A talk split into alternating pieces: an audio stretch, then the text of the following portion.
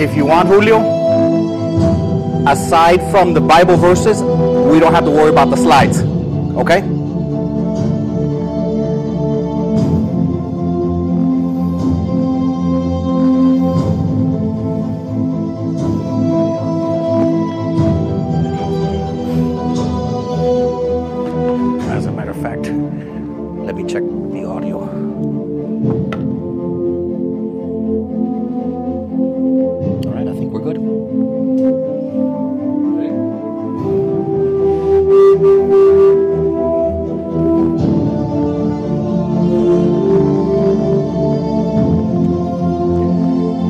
You know how to hit the mute button or bring down the big red button on the mixer.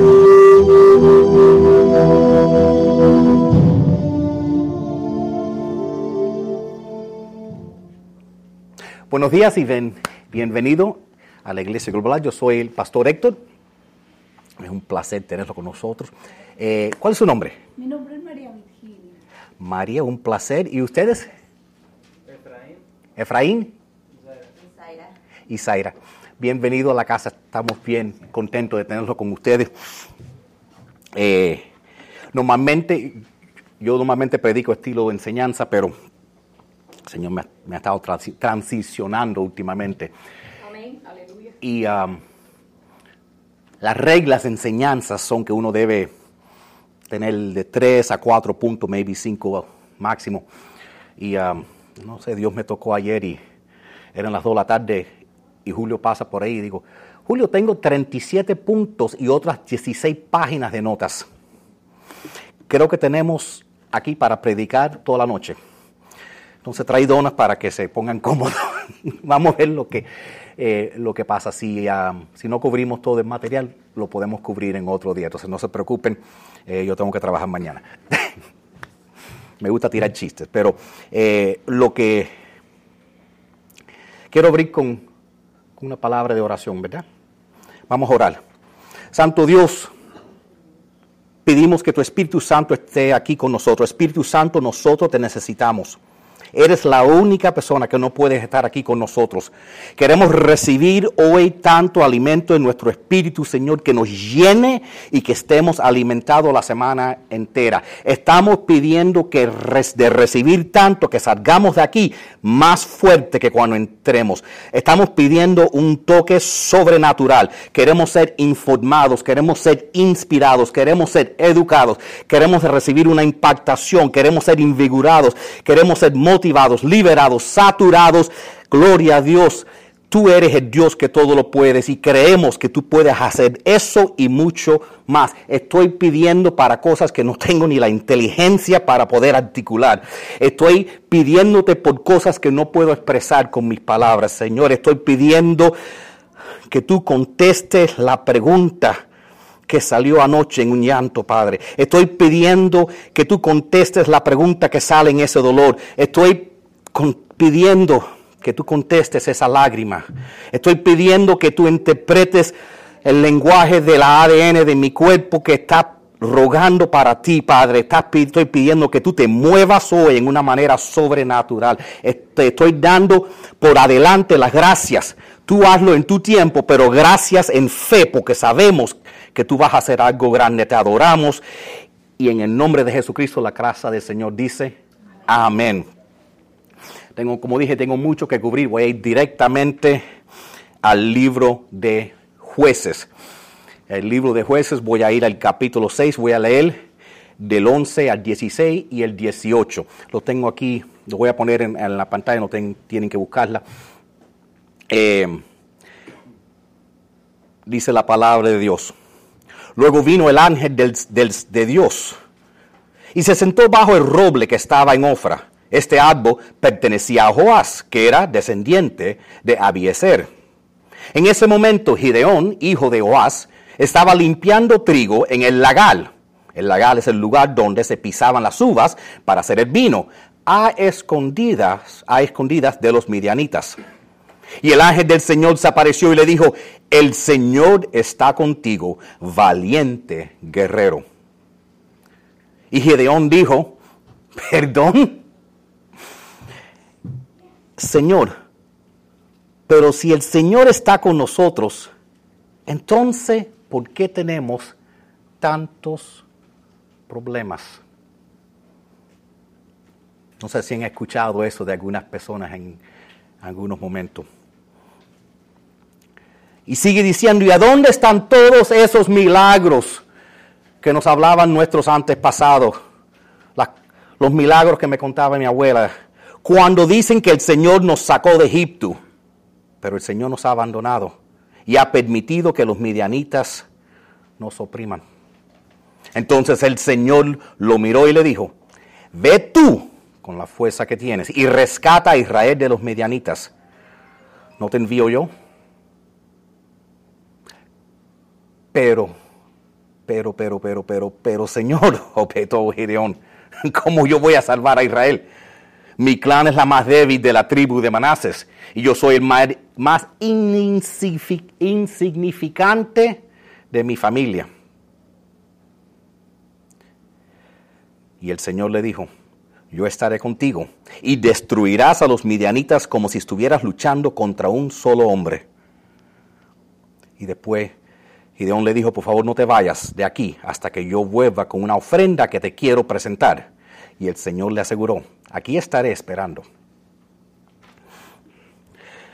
Y el título que le puse al mensaje de hoy es, and we can just leave it there, pero ¿quién soy yo? Y a mí me gusta leer la Biblia en diferentes versiones y así le saco un poco más de entendimiento, pero la idea de pero ¿quién soy yo? Es,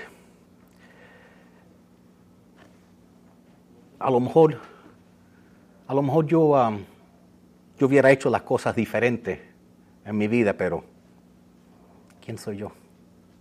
A lo mejor yo hubiera tratado de estudiar un poco más en la escuela, a ver si pudiera buscarme una beca, pero ¿quién soy yo?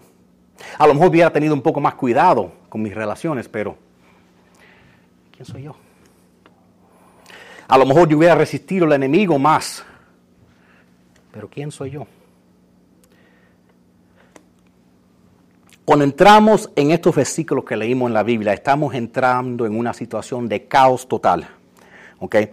Los amalecitas eran mucho más grandes que el pueblo de Israel, ¿verdad? Eran más dominantes, eran brutal, eran guerreros. Y la manera que mataban era una manera brutal. ¿Okay? Lo que hacían que iban primeramente contra los más débiles. Mataban primero las mujeres y los niños. ¿Okay? Y empezaban con los hombres más débiles. Ese era su sistema, aprovecharse. ¿Okay? Y hacían cualquier cosa que tenían que hacer para aprovecharse de las otras naciones. Y lo peor es que ahora ellos se han conectado con sus midianitas. ¿Sabe? A veces personas que ni siquiera se llevan bien se juntarán para odiarte. Voy a hablar de diferentes clases de personas que a veces tenemos rodeándonos. Okay, estos dos enemigos eran, hay un tipo de personas que se llaman comrades o comradas, creo que lo estoy diciendo bien. Yo soy gringo, entonces mi español está traducido por Google Translate. Okay. Camaradas son personas que lo único que tienen en común es aquello que oponen. Okay, eso pasa mucho en los países comunistas, ¿verdad? Entonces hay constituyentes. Okay, los constituyentes son personas que lo único que tienen en común es hacia dónde se dirigen. Los confidentes son personas que lo único que tienen en común eres tú. Entonces, así que tienes los confidentes que están para ti. Tienes los constituyentes que están a favor del lugar al que tú te diriges, pero lo único que pasa es lo que descubren los políticos, que se creen que los constituyentes los siguen a ellos, y lo que siguen es a dónde van ellos, es que los constituyentes, si ven otra persona que va a llegar más rápido a donde quieren ir, se van a brincar de tu carro y montar en el carro de la otra persona, porque nunca te estaban siguiendo a ti, estaban siguiendo lo que tú representas. ¿Okay? Y las camaradas, lo único que tienen la única razón que están juntos es porque odian algo o te odian a ti. ¿Ok? Y en esta situación los amalecitas y los midianitas eran camaradas. Se habían unido con el odio en común que tenían contra Israel. Y habían molido a golpes al pueblo de Israel. Israel ya había sido acabado, estaban escondiéndose constantemente en cuevas. ¿Ok? Ellos estaban orando. Ellos estaban orando, buscando que Dios mandara a alguien para salvarlo, incluyendo un muchacho que se llamaba Gedeón, pidiendo, ay Dios, manda a alguien aquí. Pero es interesante, una cosa que tenemos que aprender es, y no sé si vives suficiente tiempo vas a descubrir que Dios usa tus enemigos para enseñarte. Okay. Tus enemigos a veces no te hacen cosas porque son más fuertes de ti. A veces Dios permite que te hagan cosas para enseñarte algo. Okay. Y en esta situación Dios está usando los amalecitas y los midianitas para enseñarle a Israel que ellos han perdido todo lo que estaban supuestos a representar. Okay. Han dejado las enseñanzas de sus padres y sus abuelos. Okay. Y han empezado adorando dioses falsos. Y entonces pensaron ya pensaban que eran muy poderosos, ya pensaban que no necesitaban de Dios, y Dios está usando los amalecitas, los midianitas para enseñarle. Y eso una cosa muy importante de saber es que si tú no escuchas la palabra de Dios, entonces Él te hablará a través de tus circunstancias. ¿Okay? Dios puede usar tus circunstancias si tú ignoras la palabra de Él, y aún puede usar tus enemigos para traerte para atrás a la línea. ¿Okay? Entonces Israel han acabado con ella. ¿Okay? Y cuando entramos en esto, vemos que Gedeón está escondiéndose en una cueva, igual que todo Israel. Y está escondiendo la cosecha de trigo que tiene. Pregunta, ¿alguna vez has tenido que esconder tu cosecha? Yo he visto millonarios, como dicen, pudridos en dinero, con pantalones viejos, carros viejos, para que nadie sepa lo que tienen. ¿Verdad? Yo no sé, a veces Dios te bendice a ti, te da una bendición, pero tienes miedo que a otra gente lo vean. ¿Ok? Porque quizás no entiendan por qué a ti y no a ellos. Okay, entonces cuando vemos aquí, él está escondiendo la cosecha que Dios le ha dado a él en el lavar. Okay. Y de verdad que es una cosa difícil vivir rodeado de personas que son celosas. Es una realidad incómoda. Okay. Cuando tienes que hacerte, a veces hay personas que son inteligentes y tienen que hacerse lo que son brutos porque tienen miedo que sí. Yo tenía un muchacho que le di un trabajo, él estaba básicamente en la calle, le di un trabajo en el sistema escolar. Y le compramos ropa y todo. Pero cuando salía del trabajo se quitaba la ropa y se ponía ropa de ganguero para no lucir delante de sus amigos como si estaba subiendo. Y cuando estaba en la oficina hablaba de una manera y cuando estaba en la calle, yo, hablaba de otra manera. Y a veces, qué triste es tener que bajar nuestra inteligencia, bajar el nivel que uno tiene para no caerle mal a las personas y no ofenderlas porque quieren que seamos más brutos o menos que ellos. ¿Ok? Y él está escondiendo la cosecha que Dios le dio. Él está escondiendo la bendición que Dios le ha dado a él para que nada lo ayude. ¿Ok? Entonces, el problema con eso, cuando tú tienes que esconder lo que tú tienes, es que quizás tú estés ganando, pero las personas quien tú amas, están perdiendo. Porque a lo mejor tú tienes la capacidad para ayudar a otra persona, pero si tú los ayudas, todo el mundo va a descubrir dónde salió esto. O si tú tienes esa inteligencia. Entonces, es una cosa triste cuando eso pasa. Y lo que está pasando en esta situación es que Gedeón, ¿okay? Porque date cuenta que el ángel viene y él empieza diciendo, ya Gedeón había perdido su fe. ¿Okay? Esos eran los cuentos de mi abuela, ¿verdad? Y él no ve ninguna relación entre su religión y dónde él está en su vida. Dice, no hay conexión. En otras palabras, Dios está muerto. En lo que es más, primero cuando el ángel él le dice, ¿dónde está este Dios? ¿Dónde está este Dios de que me hablaba mi abuela, que hacía milagros, que sanaba, que proveía, bla, bla, bla, bla, bla, bla, bla? Mira mi situación. Si hay un Dios verdadero, yo no estuviera pasando por estas cosas. Pero ¿cuál es el problema? El problema es que Dios nunca va a anular tus decisiones. Dios nunca va a anular las decisiones que hacemos nosotros. Y lo que pasa es que es mucho más fácil ponerse bravo con Dios, de tomar responsabilidad, que muchas veces donde estamos en nuestras vidas es el resultado de las decisiones que hemos hecho. Pero mucho más fácil decir, esto es la culpa de Dios, si hubiera Dios esto no me estuviera pasando. Y el problema es que nunca le pidiste a Dios antes de hacer esa decisión. No le preguntaste a Dios, esta es la mujer para mí. No le preguntaste a Dios, debo tomar este trabajo. No le preguntaste a Dios, debo hacer esto. Lo hiciste porque te inspiraste o quisiste o lo que sea, o te enamoraste. Y ahora es la culpa de Dios. Desde el primer hombre, cuando Adán mordió la manzana, dijo, Dios, es esta mujer que me diste, es la culpa de ella que yo mordí la manzana o la fruta prohibida. No fue mi culpa, fue culpa de ella. Si me hubiera dado una mujer mejor, entonces esto no me hubiera pasado. ¿Dónde está la responsabilidad? ¿Verdad? Pero los hombres aquí, los hombres aquí no le hacemos eso a nuestra esposa, somos responsables. Están diciendo, sigue pastor, sigue, próximo tópico. Pero, ¿y qué está pasando? Gedeón le está orando a Dios. Él está orando a Dios y diciendo, Dios, mándame algo. Él está buscando de Dios. El problema es que Dios lo está buscando a él. Y él no se da cuenta. Y él se está quejando en ese proceso. Y mientras que se está quejando, nada va a pasar.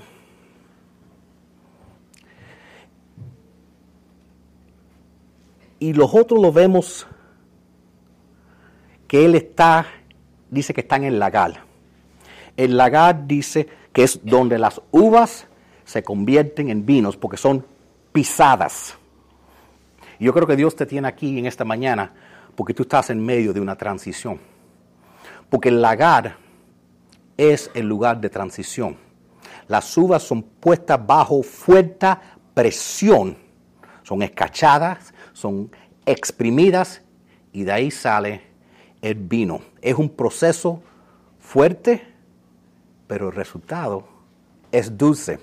Y cada vez que tú vas a entrar en una situación de transición en tu vida, cada emoción de que salga de ti va a ser enojo, va a ser tristeza, va a ser frustración, va a ser temor.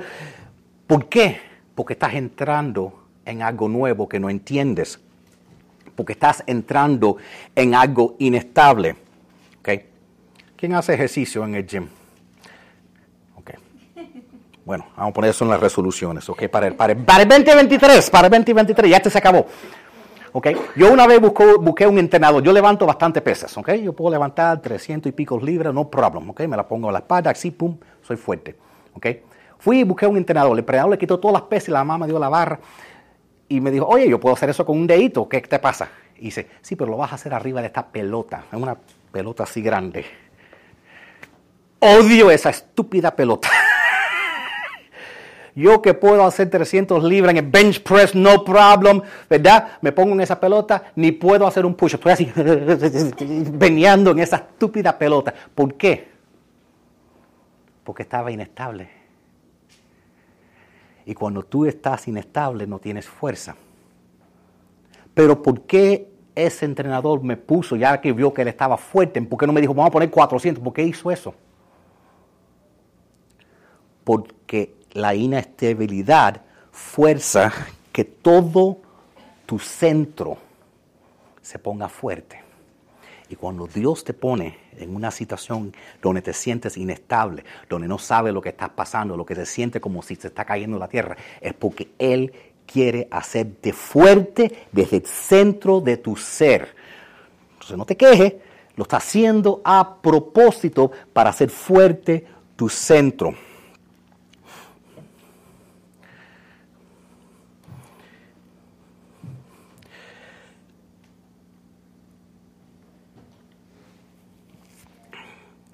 Ahora, ¿por qué se estaba quejando Gedeón? Gedeón se estaba quejando por la misma razón que todo el mundo se queja de Dios, porque Dios no hizo lo que él quería que hiciera, cuando quería que lo hiciera. ¿Escuchaste? Yo le oré a Dios, yo traté eso, ir a la iglesia, oré a Dios y nada pasó. Y eso es lo que pasa, es que queremos que Dios nos escuche y nos haga caso cuando nosotros decimos, Dios, haz esto y házmelo ahora. Hay un problema con eso. Que tú no eres Dios, ni yo soy Dios. Él es Dios y yo no lo soy Dios. Entonces yo no soy el que lo mando a Él. Él es el que manda. Y tenemos que entender esto. Y bien, y aquí está un ángel en esta historia. Vemos un ángel y yo me imagino que el ángel estaba ahí sentando, mirándolo, mientras que él está orando y quejando una de esas oraciones quejonas. Ay Dios, ¿por qué no nos ayudas? Algo así. Y el ángel lo está mirando mientras que él está sazardeando el trigo para limpiarlo y pensando, ¿verdad que este hombre es terco? Él no se da cuenta de lo que él está haciendo a las uvas y al trigo, es lo que Dios está haciendo con su vida.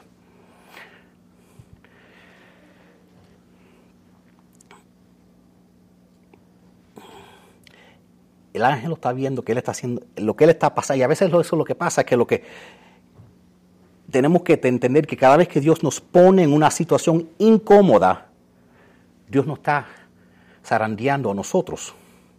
Y nos está zarandeando para limpiarnos. Y nos está zarandeando para quitar cosas que no importan. Y a veces pasamos por épocas en nuestras vidas incómodas. Y son incómodos por un propósito. Para separarte del resto de las personas. Para que tú te determines cuáles son los valores que son importantes para ti, para que tú encuentres tus raíces, para que tú sepas lo que es importante, para que pares de enfocarte en otras cosas que son pérdidas de tiempo y te recuerdes lo que es importante. Y a lo mejor te estoy hablando a alguien aquí o que me esté escuchando por el internet y te sientes como si Dios te está zarandeando.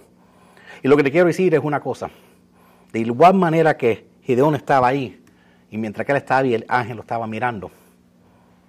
Tú no estás solo. No estás solo, no estás sola. Dios tiene un ángel que te está vigilando. Y yo sé que a veces la vida no tiene sentido. Yo me imagino que Gedeón puede decir, ¿cómo? ¿Qué clase de Dios bendice a los amalecitas y los midianitas si nosotros estamos supuestos a ser el pueblo de Dios? ¿Dónde está Dios de que me hablan el domingo, el lunes cuando llego al trabajo y el jefe me dice 20 cosas? ¿Dónde está Dios en medio de este divorcio? ¿Dónde está Dios aquí que estoy ahora en el unemployment? ¿Dónde está Dios ahora que salí positivo para la prueba? ¿Dónde está Dios? Porque mi vida se está zarandeando. ¿Dónde está Dios? Porque yo estoy aquí teniendo que ponerme una sonrisa y decía, welcome to J.C. Penney, bienvenido a J.C. Penney, ¿cómo te puedo ayudar? ¿Te puedo hacer algo? ¿Puedo hacer algo por ti? Y mientras eso, mi vida está hecha un desastre. ¿Dónde está Dios? Así está Él. Él se está quejando, ¿dónde está Dios? ¿Dónde está Dios? ¿Dónde está el Dios que me hablaba mi abuela? Y el ángel lo está viendo todo el tiempo. Y él no está solo.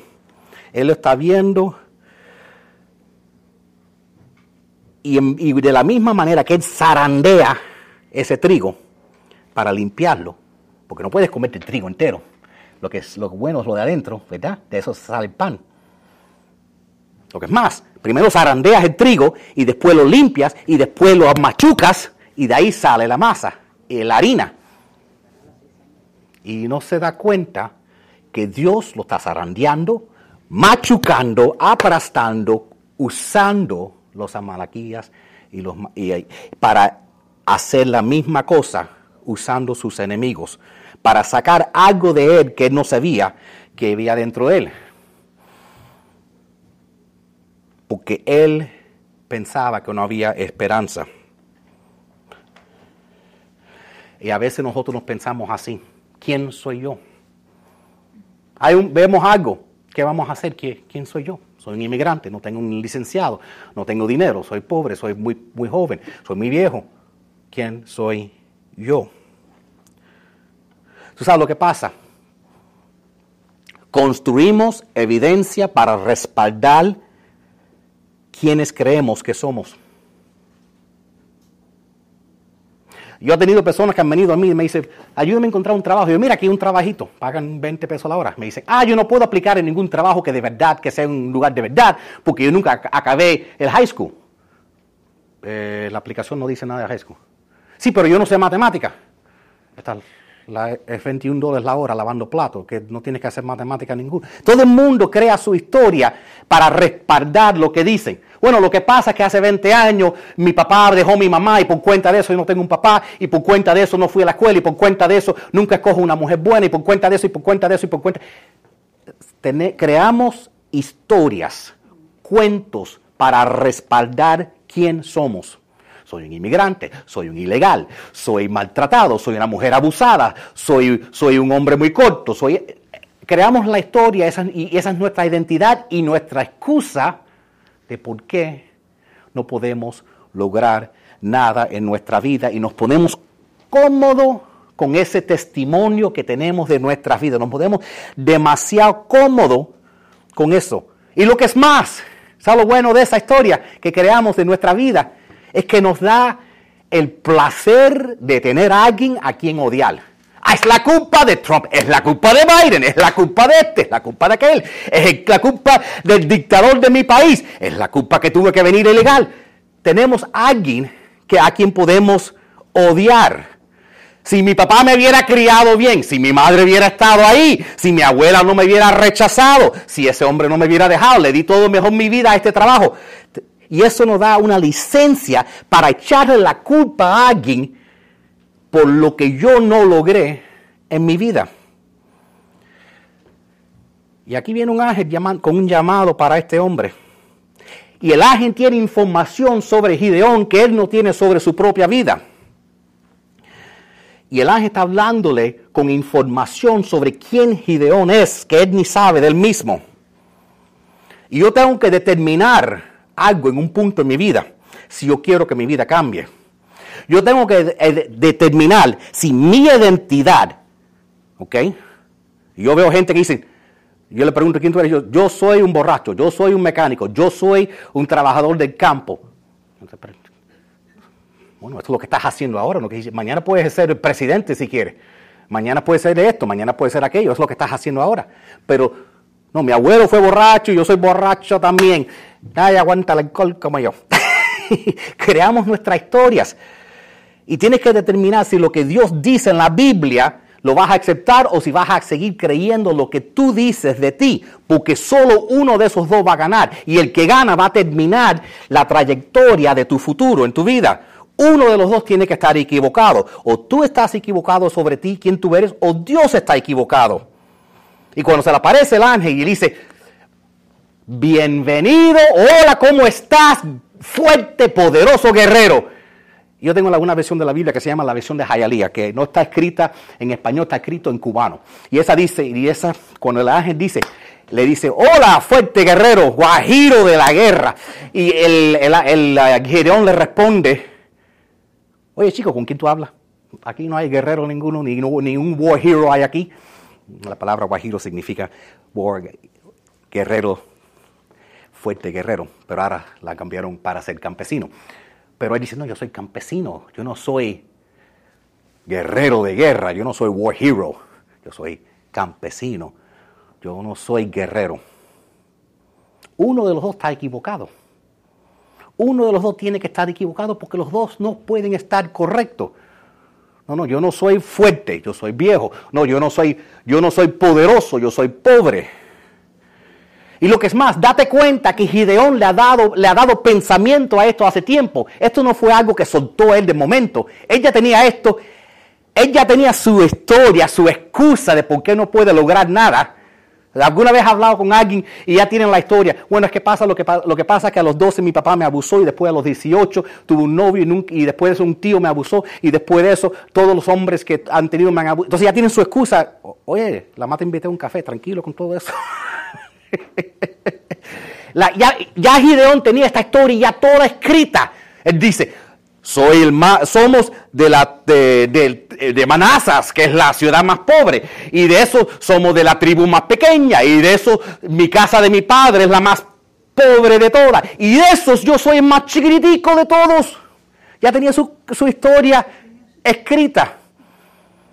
Tú no estás hablando conmigo, chico, estás hablando con otro, porque yo no soy guerrero fuerte ninguno. Él ya tenía sus razones. Eso se llama racionalizando lo que tú crees. No es, entonces, eso es lo que pasa con esa misma idea del título, pero ¿quién soy yo? Y alguien te dice, ¿por qué no haces esto? Oye, no esperes mucho de mí porque soy una mujer solo. No esperes mucho de mí porque soy solo un inmigrante. No esperes mucho de mí que ni acabé la escuela. No esperes mucho de mí, mi mamá no tuvo mucho tiempo para criarme. No esperes mucho de mí, yo no tuve un padre. Y lo que pasa es que tú no puedes dejar que lo que tú sientes o que tu pasado determines tu futuro. Y lo que es más, tus sentimientos te van a mentir. Los sentimientos, como te dije, si Dios te va a pasar por un proceso de transición en tu vida, va a ser doloroso y tú vas a sentirte como derrotado. Y lo que pasa es que tú no puedes dejar que tus sentimientos afecten quién tú eres, ¿ok? Tus sentimientos no se pueden ser confiados, ¿ok? Tus sentimientos te mienten, ¿ok? Tus sentimientos te van a mantener en el lagar pisando uvas y zarandeando el trigo.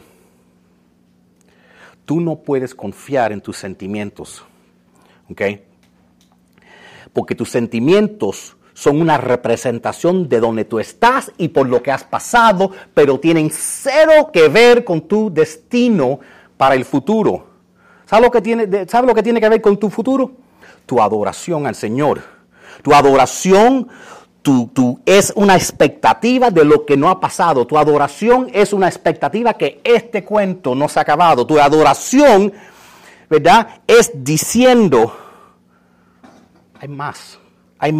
No se ha acabado. La cosa no se ha acabado. Mi cuento no se ha acabado. Esta historia no se ha acabado. Yo sé que estoy en el piso ahora, pero esto no se ha acabado. Gloria a Dios, mi vida no se ha acabado. Y mientras que tengo vida, hay esperanza. Esto no se acaba. Hay que apagar todos esos pensamientos negativos que el enemigo pone en nuestra cabeza. Todos esos pensamientos que nos limitan. Tú sabes que el otro día, la chica más bella que tú puedes imaginar en el mundo, ¿okay? Imagínate una Victoria's Secret. Vio a mi hijo y le dije, wow, qué guapo es ese muchacho. Se volvió loco con él. Lo que es más, él dijo, bueno, yo estoy trabajando esto, lo otro. Lo esperó por 3 horas. Tan linda es la chica que mi hijo salió por atrás escondido para la que no lo viera. ¿Por qué? Porque en su mente yo no merezco eso. Ni le dé un chance de que ella fallara, ni vamos a tomar un café. No, está muy linda para mí. No, yo no merezco eso. Y salió corriendo por atrás, huyendo. Ella es la que estaba loco con él. Él no tenía que hacer nada. Solo sacarla, comprarle un café o algo. Así nos pasa. No aplicamos para esa posición. A mí no me la van a dar de todos modos. No tratamos para esto, no tratamos para aquello. ¿Por qué no me lo van a dar de todos modos? ¿Quién soy yo para creerme que puedo tener más. Pero vamos a romper eso hoy en el nombre del Señor, porque nosotros no podemos seguir viviendo eso. ¿Ok? Tú tienes que pensar, hay algo más dentro de mí. Hay algo más dentro de mí. ¿Ok? A lo mejor yo sé que en el pasado he hecho cosas estúpidas, pero ¿sabes qué? Yo creo que hay algo más dentro de mí. Yo sé que en el pasado he estado haciendo drogas, pero ¿tú sabes qué? Hay algo más dentro de mí. Yo sé que he estado viviendo con alguien que no me trata bien, pero ¿sabes qué? Hay algo más dentro de mí. Yo voy a seguir y seguir y seguir hasta que las cosas cambien. ¿Ok? Date cuenta, tú no tienes que estar aquí hoy. Tú te podrías haber muerto, ¿ok? A lo mejor tú estás pasando por bancarrota, pero date cuenta que estás aquí, puede que haya algo más para el día de mañana. Podemos entrar un poquito más profundo en esta historia, ¿ok? El momento que el ángel se le aparece y le dice a Gedeón, guerrero fuerte y poderoso, en ese instante lo empuja en un conflicto. Una nueva identidad siempre viene con una nueva responsabilidad en tu vida. Saber que tú tienes más te gira al conflicto, ¿ok? ¿Cómo esto puede ser? Si yo soy el tribu más pequeño, somos los más pobres, ni tenemos papeles, esto, lo otro, no tenemos educación, yo soy el más chiquitico, yo ni puedo pelear. ¿Cómo puedo ser un guerrero poderoso? Estoy en el punto más bajo de mi vida. Tú sabes, eso es como venir a esta iglesia. Porque quizás la semana entera te dicen, el mundo te dice, no eres nada. Y tú llegas aquí, yo te voy a decir, tú eres la cabeza y no el rabo. Te voy a decir, tú estás arriba y no abajo. Te voy a decir que la palabra de Dios dice que tú eres más que un conquistador. Te voy a decir que la palabra de Dios dice que tú eres más que victorioso. Te voy a recordar que en tu debilidad Dios manifiesta su fuerza. Te voy a recordar que todo lo puedes en Cristo quien te fortalece.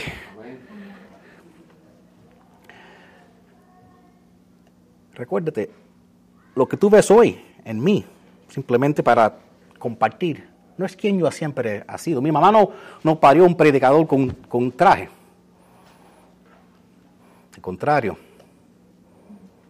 hace 20 años quizás hubieran visto un hombre en el lado de la calle pidiendo limosnas, porque yo era un desamparado, drogadicta, homeless.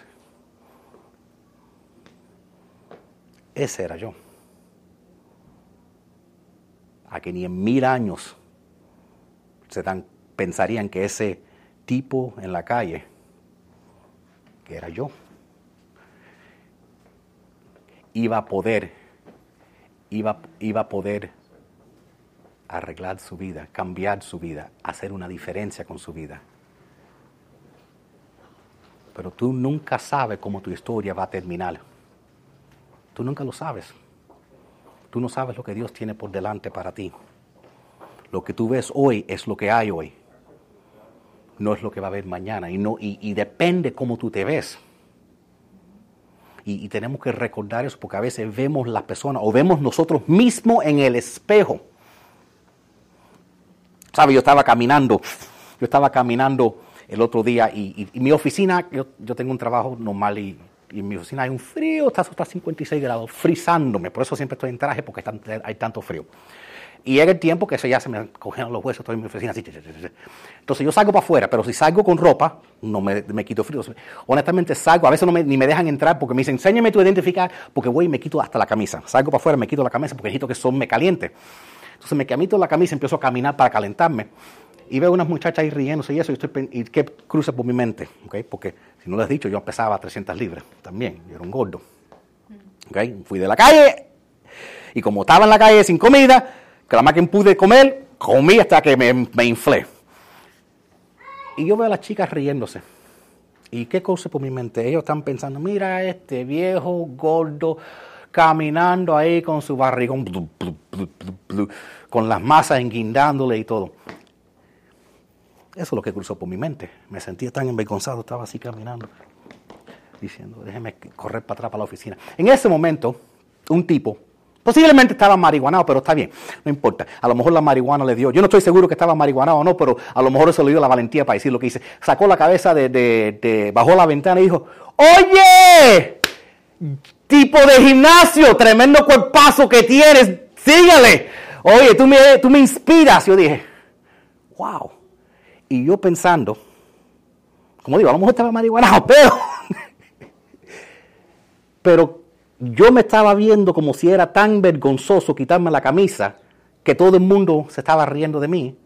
Y ahí viene otra persona que por la razón que sea, a lo mejor fue Dios, toma el tiempo de bajar la ventana y decirte, oye, wow, quisiera yo lucir así, para que tú veas que a nosotros no nos vemos como somos, nos vemos como pensamos que somos.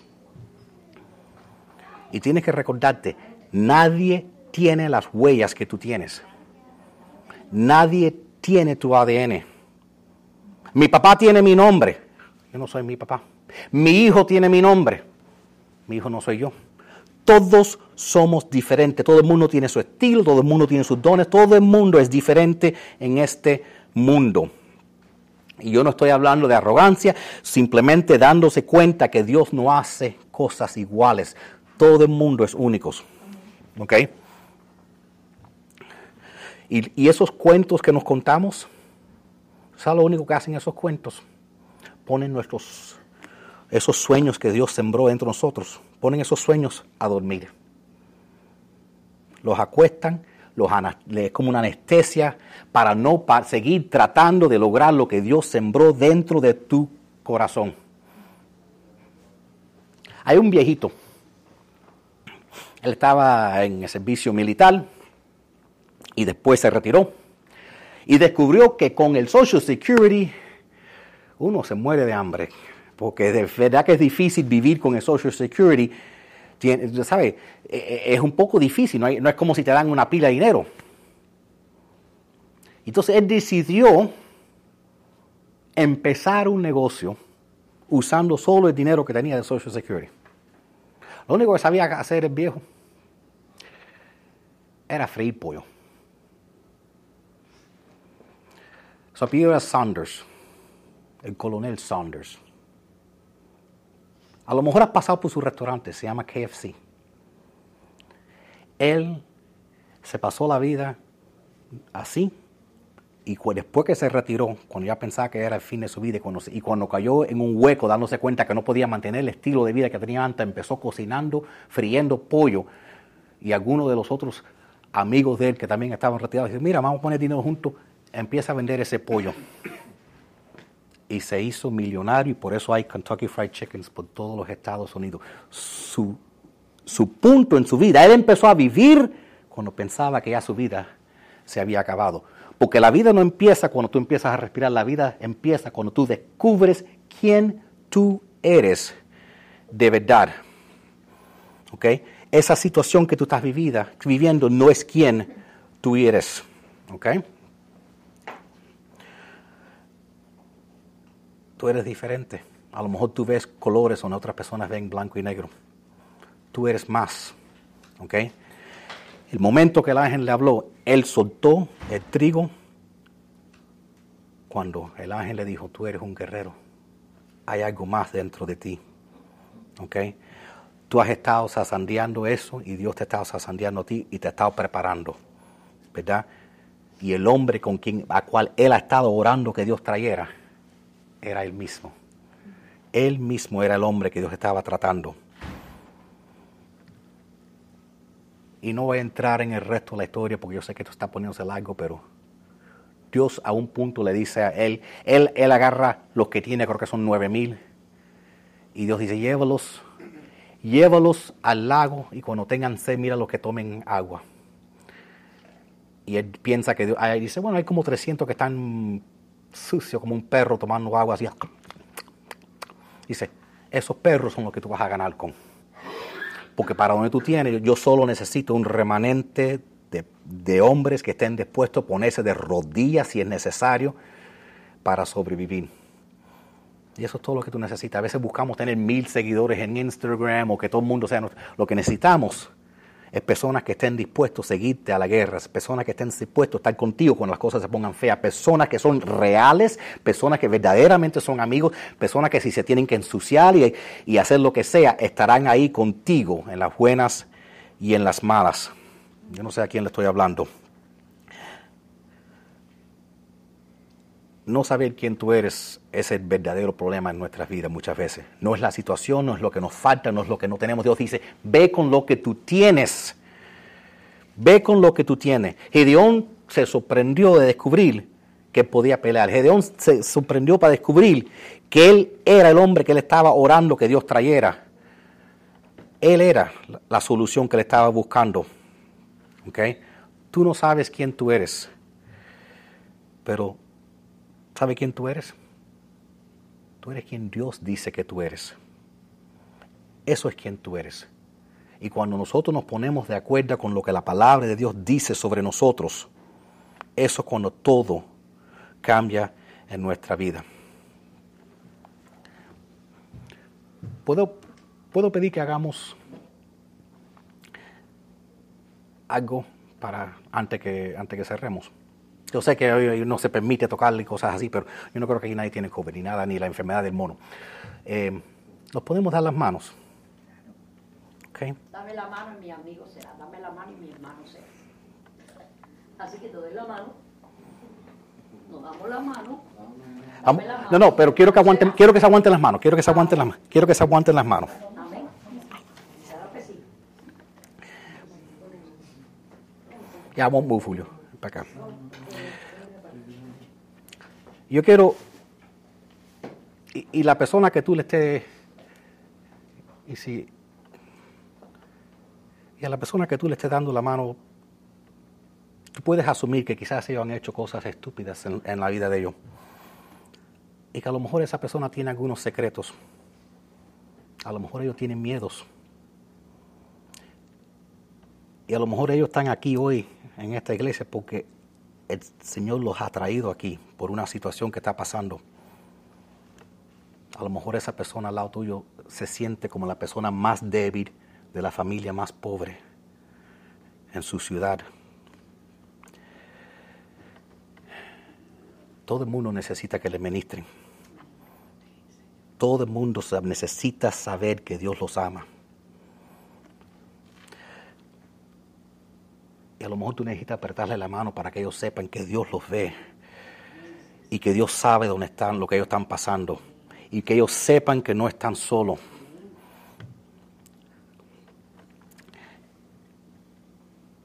Y a lo mejor va a ser el último día que esa persona, que tú estés dándole la mano, porque yo quiero que tú estés orando por esa persona, que quizás ellos están en el lagar en este momento, zarzardeando el trigo, pero hoy va a ser el último día que ellos tengan en el lagar.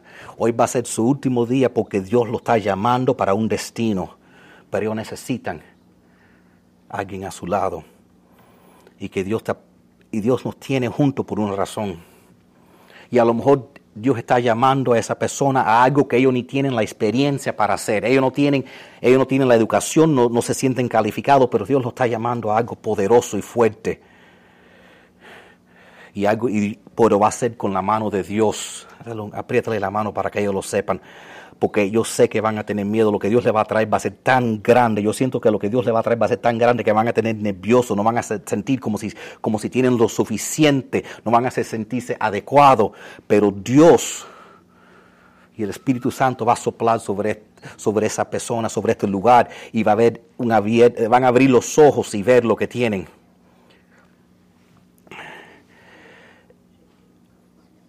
Ya no queremos hacer cosas con nuestras vidas que no importen. Queremos hacer algo que hagan una diferencia en este mundo.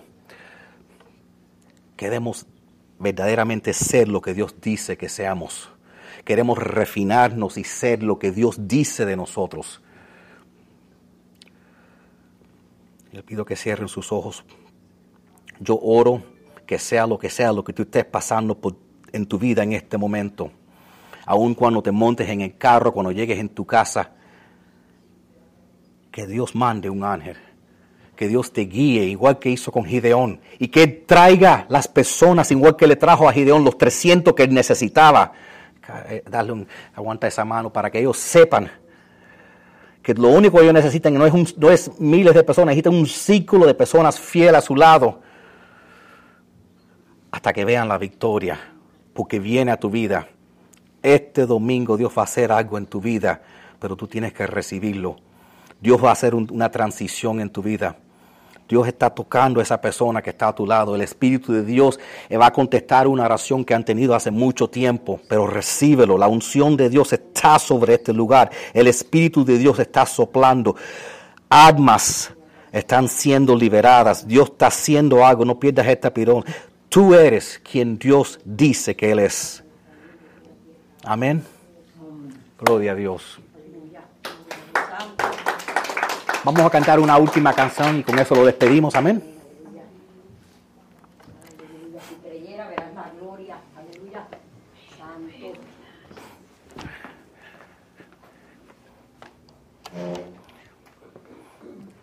Ahí viene el baterista.